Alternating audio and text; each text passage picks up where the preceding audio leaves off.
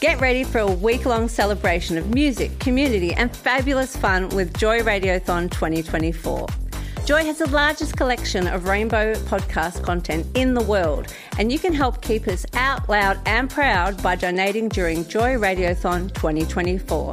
Just go to joy.org.au slash radiothon. Mark it in your calendars because Joy Radiothon returns June 1st to 7th, and remember, we all flourish with joy.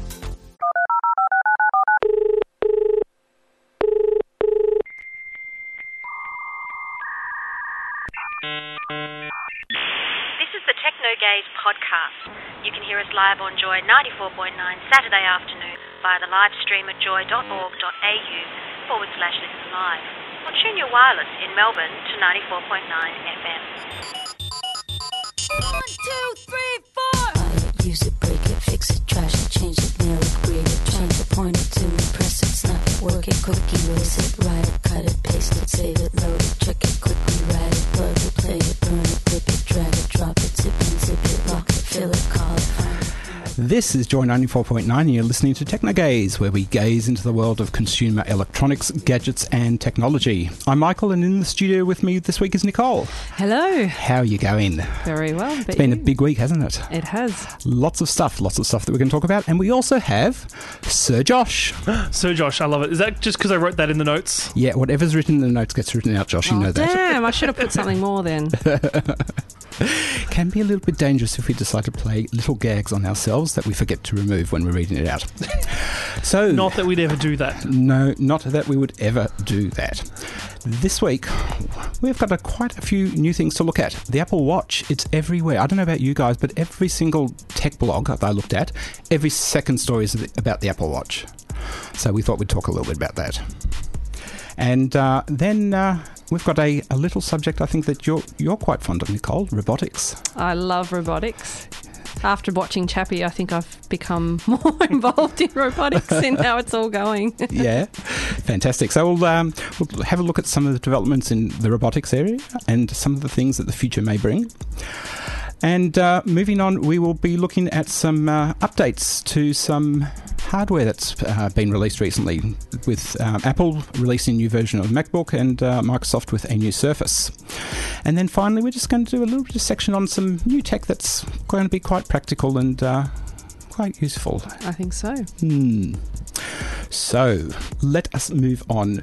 Don't forget, we uh, anybody you can contact us on 0427 Joy 949. or On air at joy.org.au. and also and we haven't rehearsed this by the way and uh, on 1300 Joy 949 if you would like to leave a message for Heath at the front desk.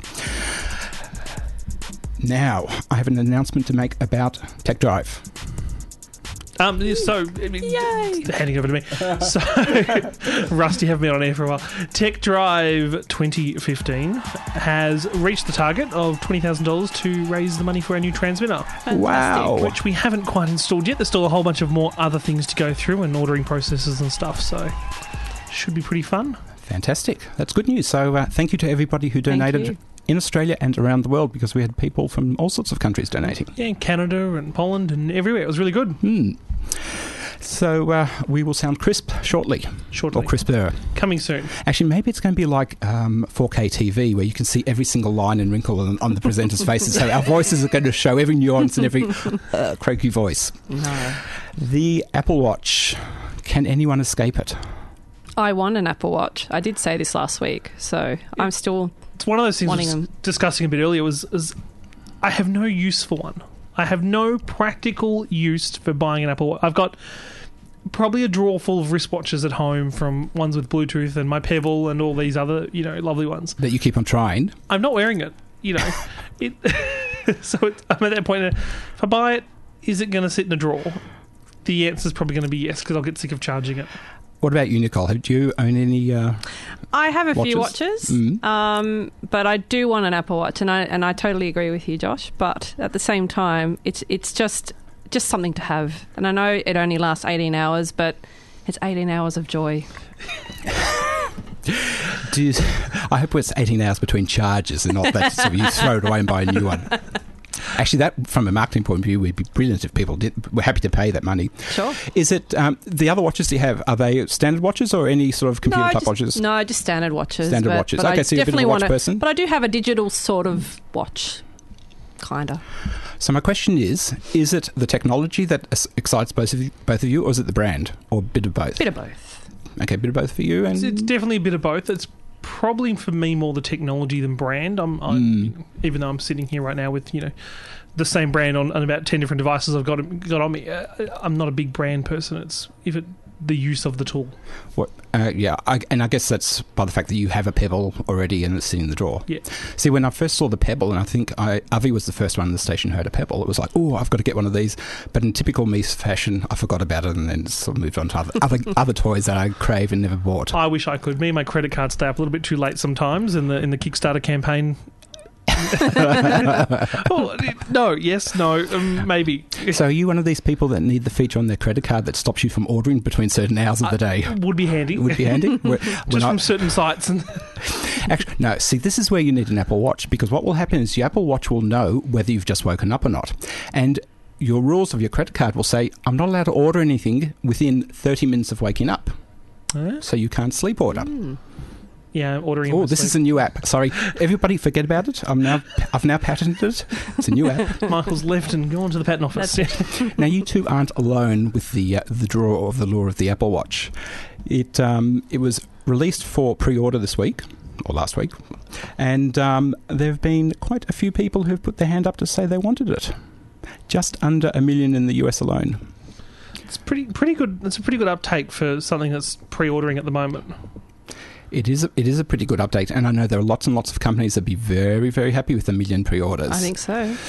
But not everybody is, because the analyst expectations on this were much, much higher for the pre orders to the point where they're now, uh, because they use as an indicator to assess volumes, whereas now they're sort of um, essentially sh- short selling it, saying that instead of. Um, you know, selling, I think it was something like 65 million watches. They're looking at 22 uh, million watches. Oh, sorry. So from 22 million down to 16 million in the US. I think it's like it's like so it's like when the Apple iPhone comes out. You can line up, go into a store, and physically have it Mm. there and then on that day. You've parted with the ma- money Mm. and, and you've got it. I think with pre-ordering with things like devices like this, it's give us your money, and then in six weeks' time we'll give you a watch. So you really got to be, what, a die-hard Apple fan to do it? I think so. I think so. I think them trying them now coming back on how many they think would would actually have. It's probably they're they're overreacting a little bit too quick. I think they should.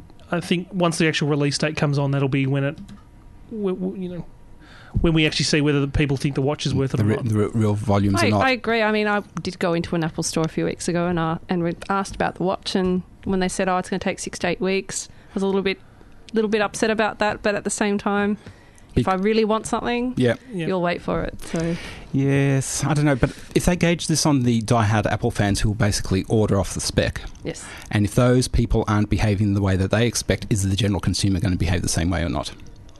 That's the question that we'll find out about shortly, I guess, when they release the watch. hmm But you know, um, Reuters puts it down as actually Reuters say about 19 million in the US, which is six percent of the population, which isn't bad, pretty really. It's pretty- for a watch. If, Yeah. if anyone wants to buy me one, more than happy. for You're them more buy than You happy want to the wear it? gold watch though. Yeah, I want the gold one. What, 17,500 US? Compliment my Oh. Ferrari that someone else has to deliver to me later on. or something.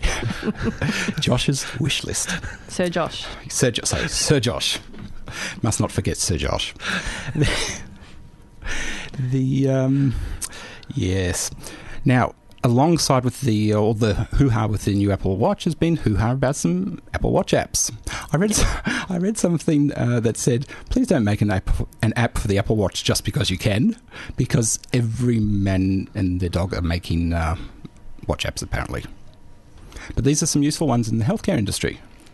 Yes, I've had I've seen quite a few dif- different apps. There's about thirteen or so health apps at the moment, Yep. um, which were announced last week. A lot of the apps um, they deliver things like lab results, um, blood sugar information, glucose levels. So it's very interesting to see how we are sort of working in society rather than actually being contacted through a pager or a local phone. It's it's now checking a watch. As your means of communication. Yeah, it, it, it is. And and what I like about some of these apps is that they're sort of they're either aimed at the healthcare giver, so the professional market, or they're aimed at the consumer, or they're aimed at both. And I and I really do like the idea of the ability to um, electronically be monitored remotely essentially by a healthcare professional for whatever, whatever the circumstance is whether it's somebody who needs to make sure on an ongoing basis that you're okay or somebody that needs to check in and have a look at your let's say your blood sugar levels every 24 hours or something like that technology now allows us to do that I think it's always one of those great things, like you know, which would help um, you know elderly people or sick people stay in their home a lot longer. If it's like, oh, you know, Michael checking up on his mother, Michael, you know, oh I thought I thought Mi- Michael was the elderly person we're checking up on Michael. Um, you know, and and she gets a prompt that says, you know, Michael's checking up. How are you? I don't know if you've seen the the Medi Alert stuff that it's in a lot of homes well, now. well my, my mother has one of those Yep. So she's got to go up to the actual box every morning or every couple of days kiosk, yeah. and go, "Yes, I'm here. The- Hello." Now, it, because I have, I, I enjoy black humour. So, you know, in technology, we talk about keep alives. This is the keep alive alert. I'm alive. I'm alive. Well, look, that's it. It's it's one of those things that I, I don't think it should just be a matter of I want to check in on you. Where are you right now? I think there needs still needs to be some sort of visual or you know, acceptance of the end user every time.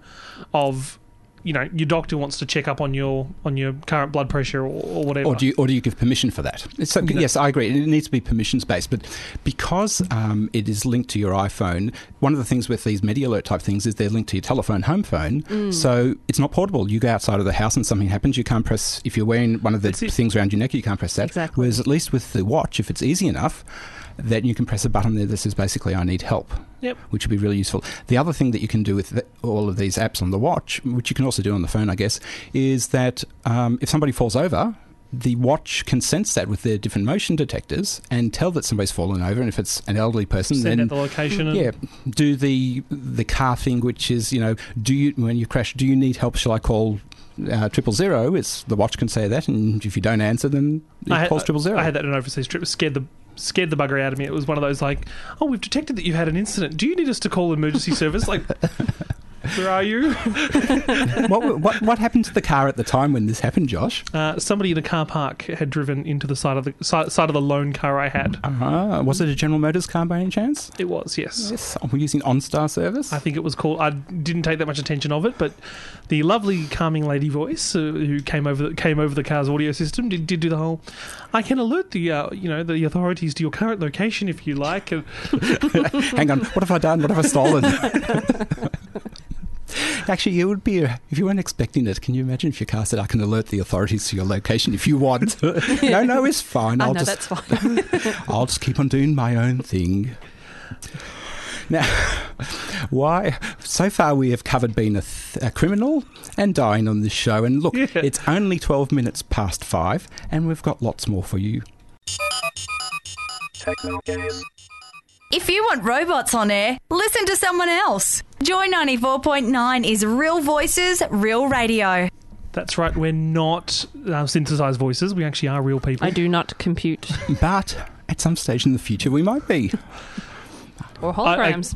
I can just see the possibilities for that. Just the entire joy, sh- entire entire joy is just uh, d- just pre-record. Like, just we get someone to sit there with a dictionary, read the entire dictionary out, and then we just voice track the whole station, and, and it eliminates people and and and Elimina- users. eliminates people, as in Geez, like Terminator happening here. Skynet will I've take over that. joy. Isn't that, is that what's, that's, that's, that's the end goal, right? No. I think I think the way that robots are developing is that we're gone beyond the stage of somebody having to read out every single word in the dictionary True. Yeah. and synthesizing, uh, you know, voices that way. I'm, uh, I'm I'm reading a book at the moment called The Turing Exception, which is all about um, artificial intelligence and robots and stuff like that. Very very interesting.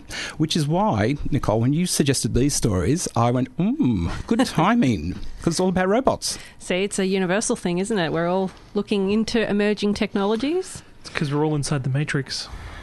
No, then No. drop the conspiracy theories. All right. Do not take the blue or the red pill.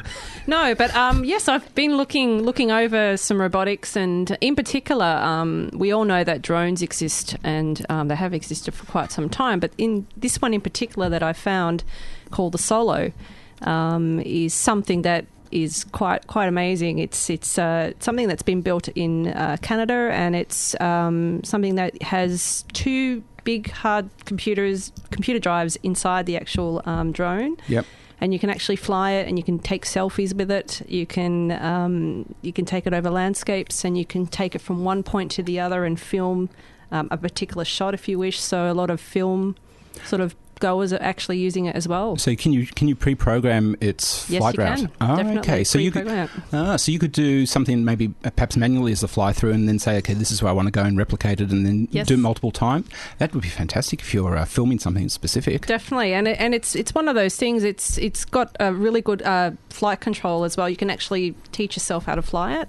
It's got a simulator. It's even got um, the actual controllers are also sort of a game sort of control um, feeling as well. So you're not feeling like you're kind of using something that's that's not. Specially designed for it. yeah, it's it's really. So it's not a control by your by your mobile phone, by smartphone device. Um, well, it's, it's got the GoPro attached to it, so you can actually um, create images and things Okay. like that. So it's quite Hmm. um, quite good to use. Um, it's only in America at the moment, but they're actually going to be shipping it out um, throughout worldwide. So it will be here in Australia in July. Now, i- is this one of those drones that now I had a few friends that had you know a couple of drones and stuff, and I've always looked at buying one. But one of my biggest things is battery life. The best I've ever seen was about 25 minutes. Now, if I have to wait eight hours to use something for 25 minutes, it does my head in. Now we'll sell you more batteries, sir. Well, that's the other thing. You know, is are we going to have the point where drones are heavy duty enough that they carry their own batteries? But then that's the negative of you know, well, it's got to it's got to carry an extra five kilos of weights to. What, like the sports car that has got a fantastic range of two kilometres and you need your own sort of fuel tanker behind you? Yeah. Did it say anything about battery capacity? No, um, it, the battery life is quite is quite good. Um, it, it's not 25 minutes definitely, so it does last for quite a period of time. Um, Okay. And with, and obviously because it's got the the computer two computers on it, it's quite robust. Reading your notes here, it's driven by. Uh, I think reading some notes here, it's driven by Linux. Yes. Oh well, that's why. can Can you imagine a Microsoft drone that kept on rebooting mid-air? Oh gee. or it gets lost. It'll, it'll just ask you for a visual prompt uh, for, for, for an OK every ten seconds. Are you sure you want to keep flying? Yes.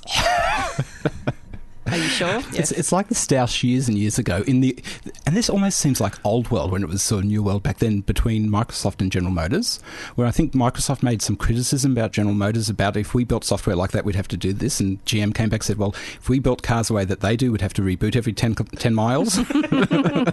Sad, but it's true. Haven't we moved off a long way? I don't remember rebooting a Windows machine because you know it needs a reboot in a long time. I, uh, successfully, my PC has been up for 143 days. It's almost like the records at work days without injury. what I like about um, the these type of drones is that you can use them for so many different things. You know, we've spoken before about um, Amazon doing some trials with delivering parcels, Yes. and he, there's a case where it really needs, in terms of payload weight, it needs something uh, quite hefty.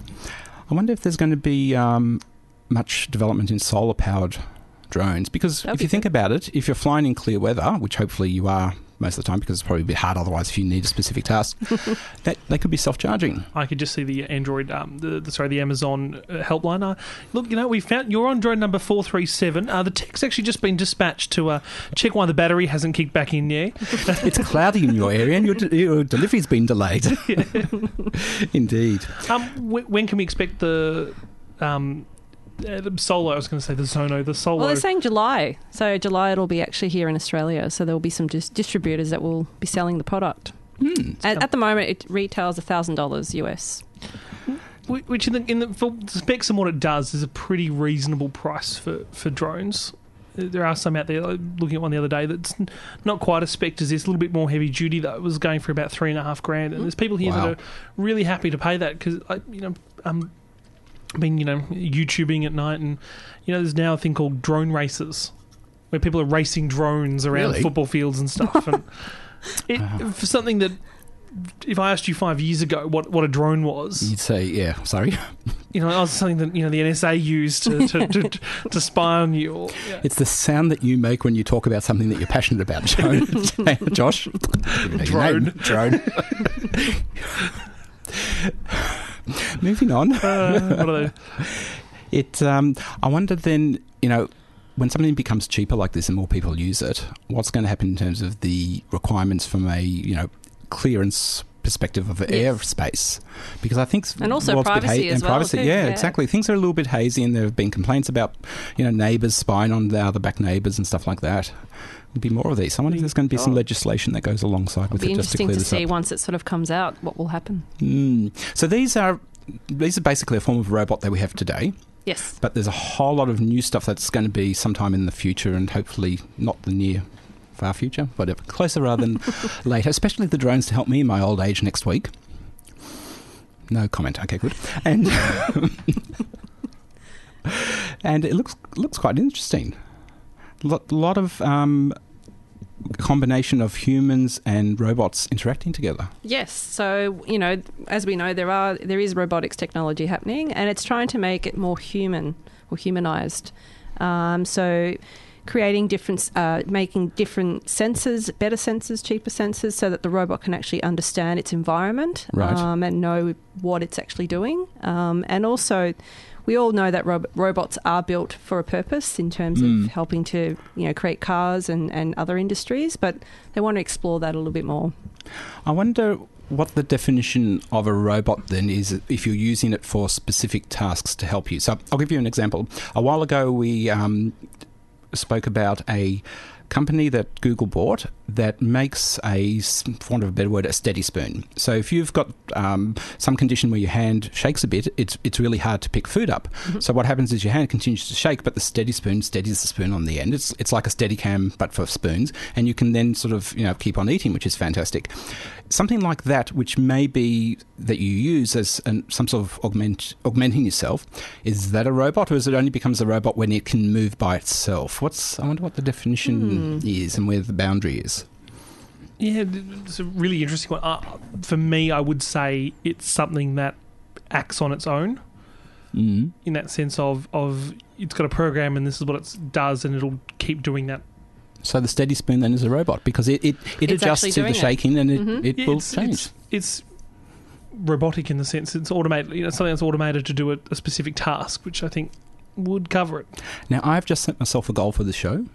Every single story that we cover, I need to relate it back to my mother Well, um, there job. is a because I my don't know about because this my, one. my mother has a shaking hand and Okay. she she'd like the spoon. Well, well, there are robots actually at the moment trialled in Japan, and um, they've got a nursing sort of role. So they're actually helping patients get out of bed, supporting stroke victims. So you know, we are talking about what's the purpose of a robot. Japan's obviously creating robots that have a purpose to help people. I can see some fantastic things with robots in healthcare, and Hmm. you know how I think it'd be amazing to be able to walk up to a robot that's your triage at emergency. You know, takes your blood pressure. Don't let me program that robot. well, this is the thing. This is the thing, though. So when you know, it's how, one much, of those, how much do you trust? Well, that's yeah. How much do you trust a robot? But then, uh, like the second question I'll ask, I, I get shot for saying things like this. But how much do you trust a human? Well, the human's creating the robot too. So Yeah, so there's that element in there. This, this is it. So if you gave a robot and said, you know, a team of twenty people made a robot and said these are its twenty parameters that it has to do, and you know, Hmm. if, if your blood pressure is this and this and this and this, this is what happens. Here's the WebMD version for a robot. You know, who's very, you know, my always thing comes back to then who's verifying that data, and as a as a patient, do I trust that process? And I think that words carry a lot of um, emotional feeling and and um, emotional thoughts because when you say robot, then you think of you know a robot moving and stuff like that. But really, at the end of the day, it is a piece of software that's driving a piece of hardware. Yep. And if you look at it that way, well, we that happens today because I'm sure the traffic lights that we trust our lives with every day are not. So there's not a human being at the other end saying, "Oh, I'll turn this one red and this one green." So what, what, there's no little guy in each traffic. No. I thought that. Yeah. No, There's a- no, the the, little the boxes. little boxes. No, that No. is not that is not their working Oh. conditions. It doesn't meet I- Australian I, I need standards. to ring my parents. I've been lied to. yes, you've been lied to. uh, we'll have to talk about the birds and bees later. Anyway, um, I'm, I'm getting off topic. So we already trust our lives to software that controls hardware, namely the lights. We have planes that essentially fly themselves, you know, for extended periods of time. It's there already. So this is just an extension of it. Well, you know, I always say, on the, I always say when I walk into an ele- into a, a lift or an elevator, Mm. it's, it's you know what's actually Yes. controlling this. You know, the the brakes aren't manual. There, it's it's a thing that says, "Oh, this is falling at this speed. Quick brake." Or You know. we're not travelling fast at all. Go faster. Yeah, so, you know, and uh, like example the other day at work, we had a. Uh, fire evacuation. Someone burnt the toast on one of the levels, and the emergency exit doors are magnetic locked. Well, when the evac tone was Ah. triggered, the doors didn't open. Interesting. So, So if you had a robot present opening the door or doing something for you, well, that was it. And so we worked out that the it was actually a human intervention that has to open, has to push the yes, open the doors button. So Yes. you know, if, if that was a robotic automated kind of okay, if if this then that. Mm. I, and I guess in that situation, it's the unexpected results, and you only find out about it in a time when you don't have a lot of time to make a decision or to do something different, and that's when yeah, problems can strike. But for simple tasks in the health field, where getting back to my mother again, where, where you may not get the help that you need when you need it. Because the staff are busy attending to other patients and perhaps more critical than you, that for the simple tasks, the tasks that really, you know, are hard, like lifting, a robot is perfect for. Good morning, Mrs. Jones. I'm here to take you to your bath. Mm. I don't know. I'm pretty sure that'd creep out a lot of people. yes, indeed. Well, but you know, again, it's a it's a learning, it? it's a generational thing as to yeah, what's going to happen. What other stuff can we see in the future with robots? Well, Google's actually um, been awarded a patent um, for the ability to um, do robotic de- devices. So it just shows that Google's starting to go in that direction as well. Yeah, so, what does the patent cover? Well, it, um, it says it's uh, it's coming about in terms of it says allocating tasks to a plurality of robotic devices. So systems and methods. Okay, so it's how you control these and get them to do things. Correct. It sounds very high level for a patent. I'm just imagining Google release this like campaign of hundred robots marching through New York or something, and Well, the image in the article said it all. What was that? Looked like Terminator t- styled robotic. Well, r- r- reading the article headline, you know, Google patents control system robot army domination. You know, it's like, uh, okay, mm, interesting. I, I I wonder how many um, end users as individuals become robots if they sort of if their computer says, "Oh, do this now." How many they do it? It's kind of like uh, was it one of those movies where um, you know they they put an artificial intelligence chip into toys and then they came alive and you know planning for world domination. I'm just just imagining Google saying, "Oh look, you know we're going to start building army army weapons now. We're going to build." Uh, you know tanks and things, and we're going to put this chip in them because this this will make them better when they- when they're being used. And What when we can can take them over and control them? It's it's like uh, there was a software app, and I think it was either the Google Play Store or Apple Store. I can't remember which one. That was collecting data, per, um, personal data, and sending it back to the creator, which was against the terms and wasn't meant to be doing it. But at the time that it was tested, so I, sh- I assume then it was Apple Store. At the time it was tested, it didn't do it. But apparently there was some code in there that was only uh, that was designed to only turn this feature on after a certain date. So, oh, we go through the testing, it behaves, it does everything we're meant to do, and boom, suddenly, whatever time period later, it starts sending all this data back. So, how do we know there are no time bombs in robots? we don't. that's it. You And not only, not only that, it actually says that they're also looking at watches actually cr- um, syncing with robot robots as well. So you can use your, your watch to actually make the robot do what what, what you need. What do to you want it to do? Mm. And smart glasses too. So Will Asimov's three laws of robotics be sufficient? That we will ponder. It's exactly half past five, and you're listening to Technogaze with Michael, Nicole, and Josh. And we set a very high target for Josh and for Nicole, and that's to ponder the three laws of robotics. Will that be enough? And the answer is no. no. Okay, the answer is no. If you have a different opinion about that or about anything else, please get in touch. Send us an email on air at joy.org.au. Leave a message with Heath on 1300 joy, joy 949 and SMS 0427 joy 949.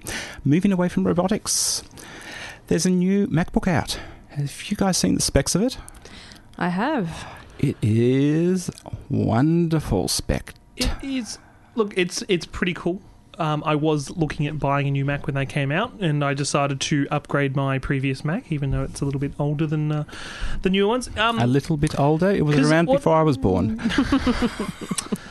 my Mac one is beautiful. Um, I don't like the whole single, you know, USB The single, C. the, the sing, it is not a single port machine. It has two ports, Josh. It has a USB C connector and it has a headphone connector. What else do you need? No, I need more ports And- than that. Definitely. Uh, so my current one, you know, ignore the CD-ROM drive. Yeah, that's probably how old this one is. But it's got an SD card reader, a couple of USB ports, video out, you know, charger, headphones, mic, and I use it all the time. Mm. I would have loved to have upgraded to the new ones. They're a lot lighter. They're a lot, you know, they look a lot slimmer and sleeker and then better specs. But the whole, you know, you've then got to go and buy. I've seen a lot of things on Kickstarter about, you know, splitting the ports now and the Yeah. little hub to carry to it. I, I, I want something I can take around. If I want something with one port, I'll go and buy an iPad. True, Mm. true. I agree. Yeah, and you guys aren't alone. Like the press have had um, a play with it recently, and their feedback was pretty much the same. It's they've started comparing to an iPhone and iPad, which are basically port limited devices. They've got two ports. They've got a whatever the connector is this week, and the uh, thing on the top for And- the headphone. And then you put it, whatever the connector is this week. Like that's exactly that's exactly right though. It's now that sorry, that's not only Apple. No, Every it's- every everybody but it's that. not you know and um, so i've got a surface pro uh, surface Yes. 3 um, it's got two ports on it you know it's got a usb port and a power charger now at least with that the usb port's a standard usb port you can go and buy any accessories with it it's still not enough and i find very constantly that uh, you, uh, two would be great Okay, but this is one area where the Mac, where the new MacBook is great because USB C is an industry standard. It's Yep. not a Mac standard, so you could use any USB C type um, power pack, which is fa- which is good, I think. Unfortunately, it doesn't support MagSafe it, because Mag, MagSafe is another good thing because it was designed so that if you accidentally knocked your power cord out, it didn't rip the whole computer out off the desk onto the floor. well, it's one of those things that I want to know, and I want to pick the developer, you know, whoever came up with it, and say why change it. I- I've seen a lot of things on forums that people like, like. There's a few people, designers, who walked out of Apple and said, you know, I'm not We, supporting. we don't like this direction. Yeah, we don't like this direction. The uh, the the light, the Air, sorry, the MacBook Air, Mm-hmm. that still has a, f- a decent number of ports, doesn't it? I think it does. I think Yes. Yeah. So it's so it's just but it's still limited in what you can do with it. yes, and I, and I guess you accept for a trade off between lightness and Mm-hmm. the things that you can do. But here is a very light machine. It's I think it's even lighter than the Air or very close to it if it's not lighter. That you're getting the trade off, but obviously the trade off is just as too much in in limiting to one port. And those dongles that you were talking about are expensive. Like mm. one of the dongles that does um, essentially USB, another USB C, a normal USB, USB C, and also HDMI is something like $130 Australian. Mm. Mm. It's a lot of money. So you've got to keep spending and spending until you get what you need. yeah, and then you have all these dongles that you need to carry with mm-hmm. you. So one you need a bag and you need to you need to buy more accessories just to accommodate the computer. Yeah, and and you've got to buy them and you've got to carry them with you. And being old, actually, the other the other theme of the show today is I'm old. The other the other um, old theme is when notebooks or laptops first came out, and, and I'm not talking about the old Compaq, which was more like a sewing machine rather than you couldn't call a laptop. But when the laptops came out, they all, all had integrated power supplies, and then we went to the external power adapter Yep. which means I go somewhere, I've got to carry a power adapter. It only works with this brand, and you know, you've got to buy two or three depending on where you are. Whereas something like this, yes, it still needs an external power adapter, but you can use a standard USB connector. Well, one that's going to become more popular, but it is, for all wants and purposes, it's standard. So that if I'm going somewhere and I know that they've got a power adapter, I don't need to bring my power adapter for this computer with me because I know I can use that one there. And that power adapter is not going to sit in the corner just for the use of Michael's laptop. It's going to be used for other things when Michael's not there, mm-hmm. which is a good use. But it's just the lack of ports. So I remember my Lenovo that I had had a charger that had a USB cable and a power power lead on it, which then on the actual charger hub itself was a four port USB hub, Right. Yes. which came which was, great. The Lenovo little thin line thing only had two USB ports. This gave you another four, and it Mm. or another it gave you I think five in total. So which was awesome. You know, with, with Apple came out something like that. That would be very useful because you go somewhere and you've got your laptop and you've got your phone. And you've got to need two power adapters to take with you, and then you've got to find cables that are long enough and all sorts of things. If they could turn the little brick charger into something that was a, a USB hub as well, might might make a lot lot more sense to people. Yeah, and, And I carry a accessibility. LaCie drive everywhere I go, so I need to have multiple ports. Yeah, well, that's yeah, exactly. Not just when you're in the office or somewhere else. Correct. Yeah, maybe we'll see more devices with port piggybacks on them, Hmm. and in and out there you can just piggyback. It's a lot of things. A lot of companies are going into to, um, you know, do IT consulting stuff. Is they they've all moved to laptops, but they're not using them as laptops. They're using them as desk, you know, as desktop machines, and they're all plugged into a dock and sitting there permanently. and they stay, yeah. And you're like, uh, it's not Kind of like a little hub. yeah. We, you know, which is great for an office thing. So if you can plug this into that, so just having a little hub you could take with you would be awesome. Mm, what we need then is we need some um, intelligent dock station that records the number of time the machine gets undocked, so you can do a review of your employees and say, "You haven't undocked this in six months. Here's a desktop. It's cheaper and it's faster, and you don't need that laptop. We've got a pool one you can borrow from." Uh, that goes against their uh, their their hot desking, you know, re- remote Ah, true. agile workplace thing that everyone's trying to push down. You can still be out. you still can be agile and hot swappable, hot desking with all sorts of stuff. Take your PC with you. The uh, some other complaints of the machine: the CPU's slower. They've compared it to a uh, 2012 MacBook Air. The battery life is worse than the MacBook Air, and uh, the webcam resolution is Mm. pretty low at 480p. So I wonder if this was rushed to get out to market before they could Im- improve some of these things. W- Were they trying to beat Microsoft's launch of the new Surface? Is that Possibly. Well, maybe because the Surface 3 is launched, and the Surface 3 is uh, a revamp on the consumer Surface line, using some of the Pro features beforehand. And uh, it's the thinnest and the lightest one yet. it's, it, it's got some pretty? Oh, sorry, hang on. I don't know if you can say one hundredth of an inch thinner is the thinnest, and really, and really stand there and beat your chest and say, "Oh, this is really good." I'll just get the measuring tool out. What's point one two of a pound in in, in grams or milligrams, as the case may be? Okay, so it's a little bit thinner and it's a little bit lighter.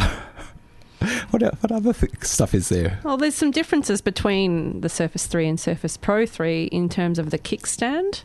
Um, I don't know if that's a main feature, but um, it, it's got a three position kickstand, so you can keep it up and upright while you're working. Yep. Don't know if that's as, as important because there's so many other things that you can you can do with it. well, actually, the kickstand I think is important because if I look here at our desk, there's an iPad that's propped up on an external case that's got, got a stand into it. So if you didn't need that, then what if I, I, I, for me, like you know, with a stand, I, I find that what if it actually breaks, and then then I then it then obviously What- Mm. I've damaged it, and if I've got something that I can actually put a case to, then I can change the case anytime. So it's got that personalisation. So with with I've got a Surface. It's it's one of those ones where, um, you know, as you said, if the mechanical stand. So if it if it snaps off, it renders the laptop useless. And they're at the moment getting parts out of Microsoft. Mm. Um, you know, we, we've deployed them at work. It's taken us nine weeks to get a replacement pen, oh really? right. three weeks to get a replacement charger. And when someone dropped theirs and got a kickstand, broke their kickstand, it was easy to just replace the device. Exactly. So, you know, are we creating throwaway items? Well, we're not designing them properly because really something like a kickstand should be designed to be it will come off rather than break. Yep. hmm And if you do break it, that we are stocked up with spare parts because that's the most obvious thing that you would think is going to break because, yeah, people think it's folded, it's not, and it gets jammed against something and all sorts of things. Exactly. Uh, what other features does it have? It's got a magnetic charging port. Also. What, like the A- Apple MagSafe? that's a that's a unique invention. From, from from a review of one, they come in pretty handy, yep. except for they've got a little uh, clip that that's at the end of the charger. hmm So when you wrap it up, you can clip the cable in. You can only put the the mag charger, which is supposed to be able to go in both either way. You can only put it in one way because the charger then pushes against the case and comes out all the time. so uh, Right. I've, so I've seen, that's I've a seen bit of a- a design for you. I've seen a lot of Mm. just little design flaws. Um, your pen, there's Yep. nowhere to put your pen. Oh, Right. So there's no, you know, there's See, no. that's why I've got a case and I've got an opportunity that- to put my pen in the back. That's it. With, with previous models, you had the you could slide the pen and in. then- yes. With this one now, they give you a little little stick on little stick on leather attachment, so you can stick it to your case and slide the pen into that. Mm. Which Hmm. for me, um, you know, I've got this machine. There's plenty of things you could put in, you could do to make that an actual attachment. Do you think they're trying to be minimalistic? They're trying to say we're like Mac, but you know we don't have as many things. We, attached we don't to design it as well. well, I think they're trying to sort of make it a, a minimalistic sort of device, but I don't think it works quite well. Mm, yeah, a bit lacking in the execution of the design, which is a shame, really, because Mm. otherwise it looks uh, quite good. Maybe maybe we need a USB D connector, which is a, a magnetic standard port. I just need like you know, I'd be happy to go back to a DB9 plug. So for those who don't know, it's the old you know LPT printer plug-in. If it did everything, if it just branched off and did everything I needed to do, I would be okay with that.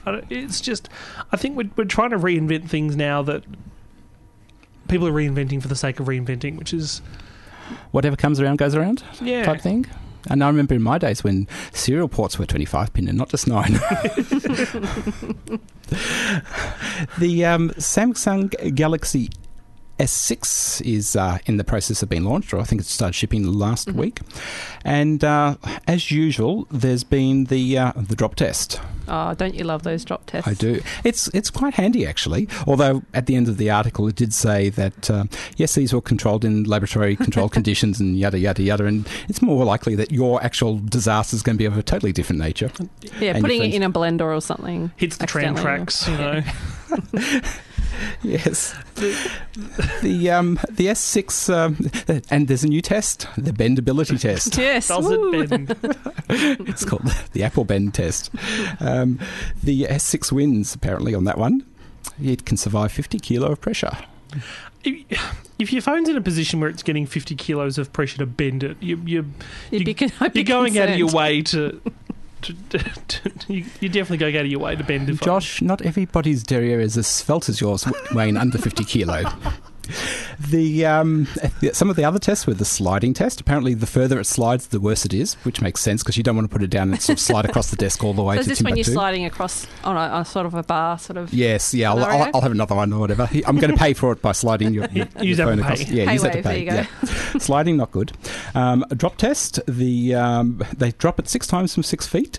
And the the Galaxy um, survived better than the iPhone. The iPhone 6 Plus actually broke apart and stopped working entirely after 30 Yeah, well, seconds. I've had that. But um, what's surprising is overall there really wasn't much between them because if you look at the scores, so they're ranked, but if you look at the scores, there's not much between them. Like four or four and a half. Yeah, that's right. Yeah, there's very, very little. The number one was the Galaxy S6, followed by the uh, iPhone 6, then the S6 Edge, and the 6 Plus. So it appears that um, in the land of telephones, the bigger you are, the uh, less durable. Technogaze. This is Technogaze. It's a quarter to six with uh, Michael, Nicole, and uh, Josh in the studio.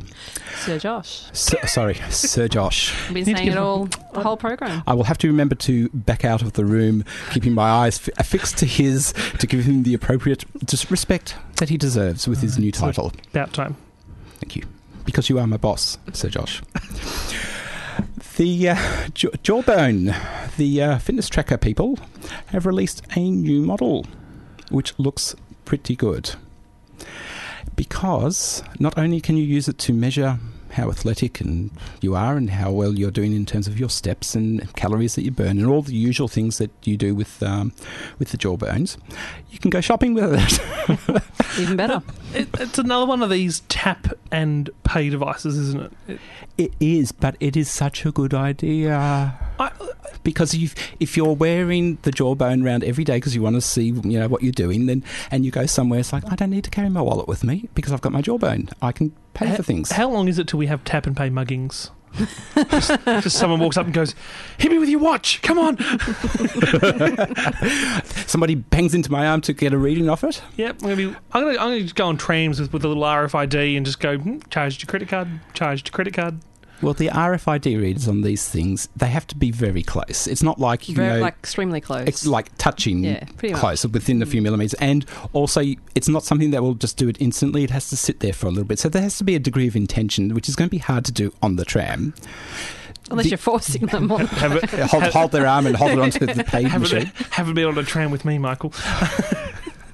No, you haven't invited me yet, Josh. I, I, I was Ah, that's going to talk to you about that. But so again, like I'm, I'm so skeptical about all these little devices. Uh, It's it's works with American Express. Only. So is that you know here in Australia we've got a lot of different versions of American Express. There's the bank um, version of it, so you can go to Commonwealth Bank, um, ANZ, and get And their, version, their of their American version of Express American card. Express, Yeah. which which is linked to American Express. So is that going to be like these are all the Yeah, no, well, that- I think it's the same. I think anything that's branded with American Express credit will be used with this. and and then how am I going to show what version? Like you know, I'm a, if I've got a black American Express card and a platinum one. How do I? Oh, how do you, You know, how do you how do you flash it? Do, do I get a platinum Ah. logo for my for my watch? So or- what you're saying is we need personalised uh, jawbones that are black if you're a, a black American Express customer or blue, and oh, that's a good idea.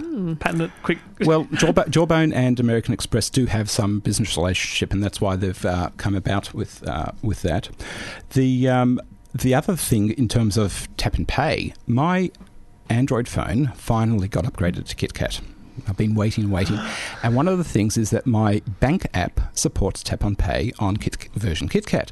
So I now, when I shop, take my phone. I have to. I start the app up. I have to put a PIN number when I want to use my credit card, but I hold the phone up against the uh, Tay and Pat. No, whatever, the reader, and it reads it, and people look at me as like, "Oh, what's that?" But it's great because again, I'm going somewhere. I don't need to carry my phone, and I know that you can get phone cases that have got a, a little holder for your credit card.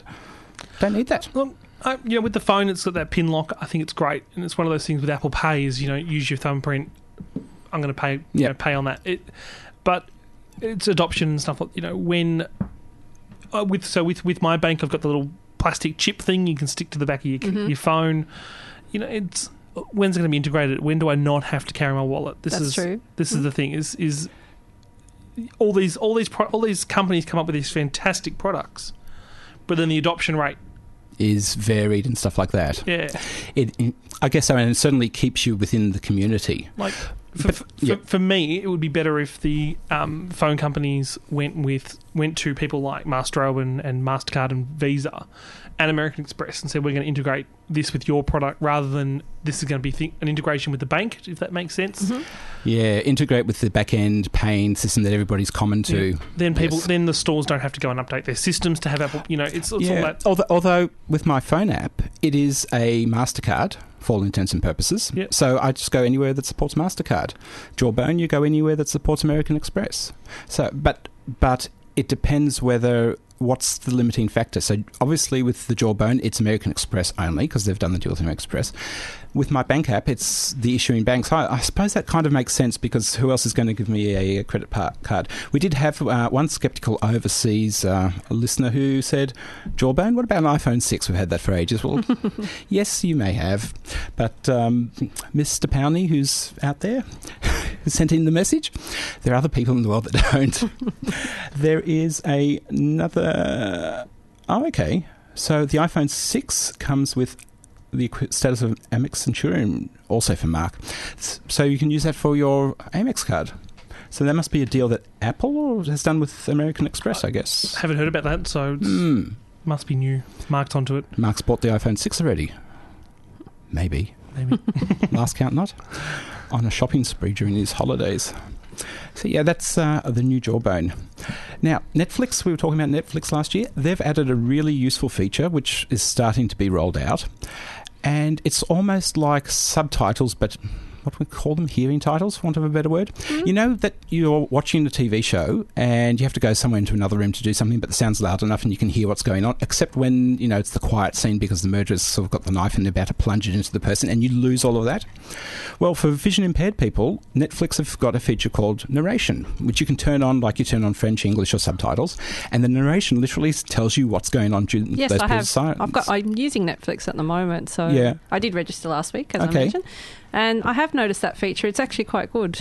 Yeah, you know, I actually just turned it turned on, on just to see what's just like? to see sort Yeah. of how it sort of described a film, but it's it's quite good, it's quite useful uh, for those who who do need to sort of. Um, you know, read information if, if they to- if they're not able to. yeah, they can hear it. Yeah. Yeah.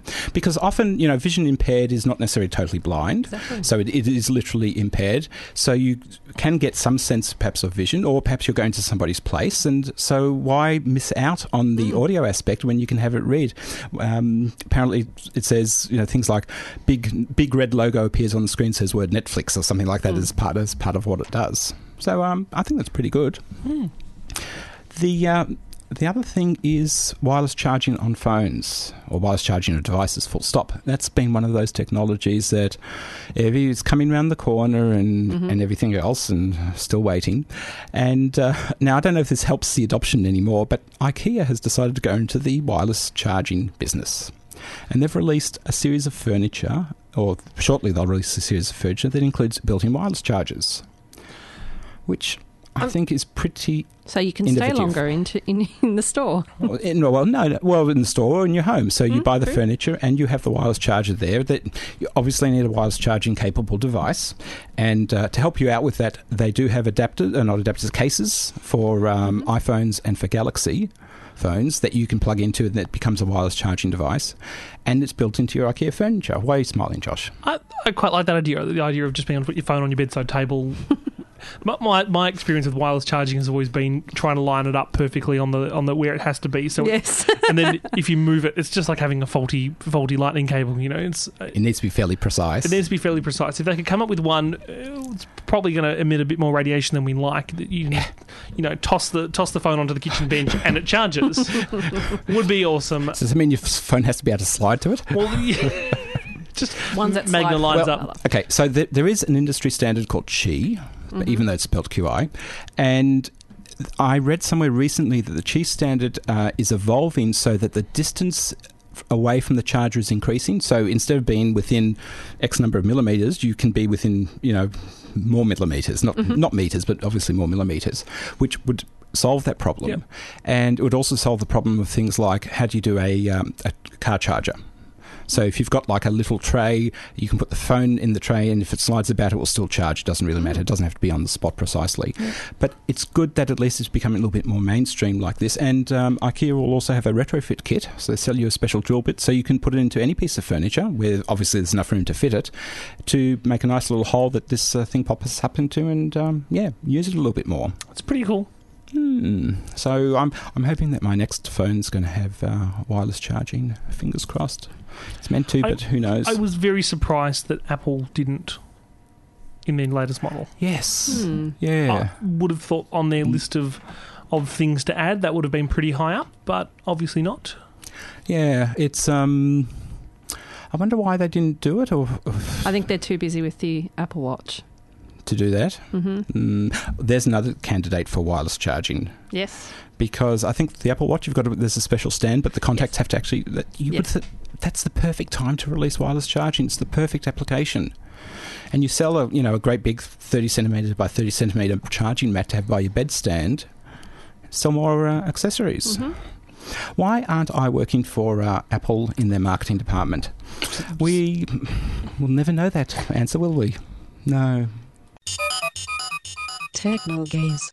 I would like to point out that that last question I posed at the end, just a little while ago, was rhetorical, and thank you to all the listeners who contributed to tell me why I will never be head of marketing or, or design at Apple. Hmm? No, I won't make that comment because you'll you'll tell me that I'm calling you old again. Go on, go on, Josh. No, You're my never mind. boss. You can do so that. So I want to know because you guys have posed a topic and I'm, I'm catching up on here because I was I was apparently Plan B for this because you know Mark's still on holidays, lucky lucky man over there in uh, Europe. Oh, I told you Plan B, not C. Oh, sure. Well, there you go. I'm Plan C. So Disney have a 3D printer that can sew bunnies for you. I know it's so cool. This just creeps me out a little bit. Are they trying to build robotic bunnies? No, no, no, no. The, the 3D printer's not a bunny printer. Oh, okay. okay? it is a 3D printer that can print soft material. And and a bunny bendable. and bendable, yes. And a, and a bunny is an example that they used for their prototype. Okay, I was just expecting some sort of like bunny army. They were, Disney and Google were going to get together, and this was this was going to be the next plague. what of robot bunnies, of soft bendy robot bunnies? Oh, they're bunnies. so cute! It's attacking. the, It the- is a little bit disjointed from what I'm seeing, but you know, serves a purpose. the attack of the uh, the Google bunnies. No, no, the robot bunnies. Sorry, not the Google bunnies. oh, yeah, the Google robot bunnies. That works. hey, that's a good product line. the Google robot bunnies. What's interesting about this one is. You know, additive printing, where you sort of layer down bits of plastic or metal one on top of each other. This uses fabric that and it's a two step process. The first step, it cuts the outline, but it doesn't pull away the material that's left in excess. And then it bonds one layer on top of the other with c- commercial glue, hmm. and then pulls away the other stuff, and what's left is your 3D shape. Cool. Cool. Seems wasteful though. It is no more wasteful, I think, than. Uh, yeah, maybe. Okay. Um, I don't know. but it's very good for prototyping. Yeah. Looks good. Uh, rather than, I was doing some 3D printing over the weekend, and it took me about four hours to build something that then didn't turn out, which I was kind of disappointed in. Oh well, you'll have to increase your R and D budget, won't you? we, as usual, are running out of time. So yeah, that's it for today. So um, I'd like to thank you, Nicole, for being here, Why, thank you, and you too. and Josh has plans. Uh, B And Sir Josh. and Sir Josh, thank you for coming on board. Um, Welcome. Been a pleasure. Excellent, and we'll have you on again, I'm sure. Sure. If uh, if you missed any part of the show, of course, we're um, we've got podcasts, and if you go to uh, joy.org.au slash technogaze, you can listen to that. Um, we're coming up next with Dick, who's taking us back to the cheesy 80s in this week's A Touch of Pink. Have a great weekend, and we'll catch you next week.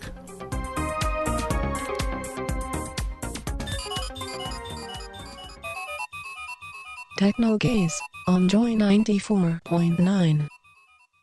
This podcast was produced by Joy Media. You can support Joy's diverse sound and diverse community this June by donating to Joy Radiothon 2024. Go to joy.org.au slash radiothon. And remember, we all flourish with joy.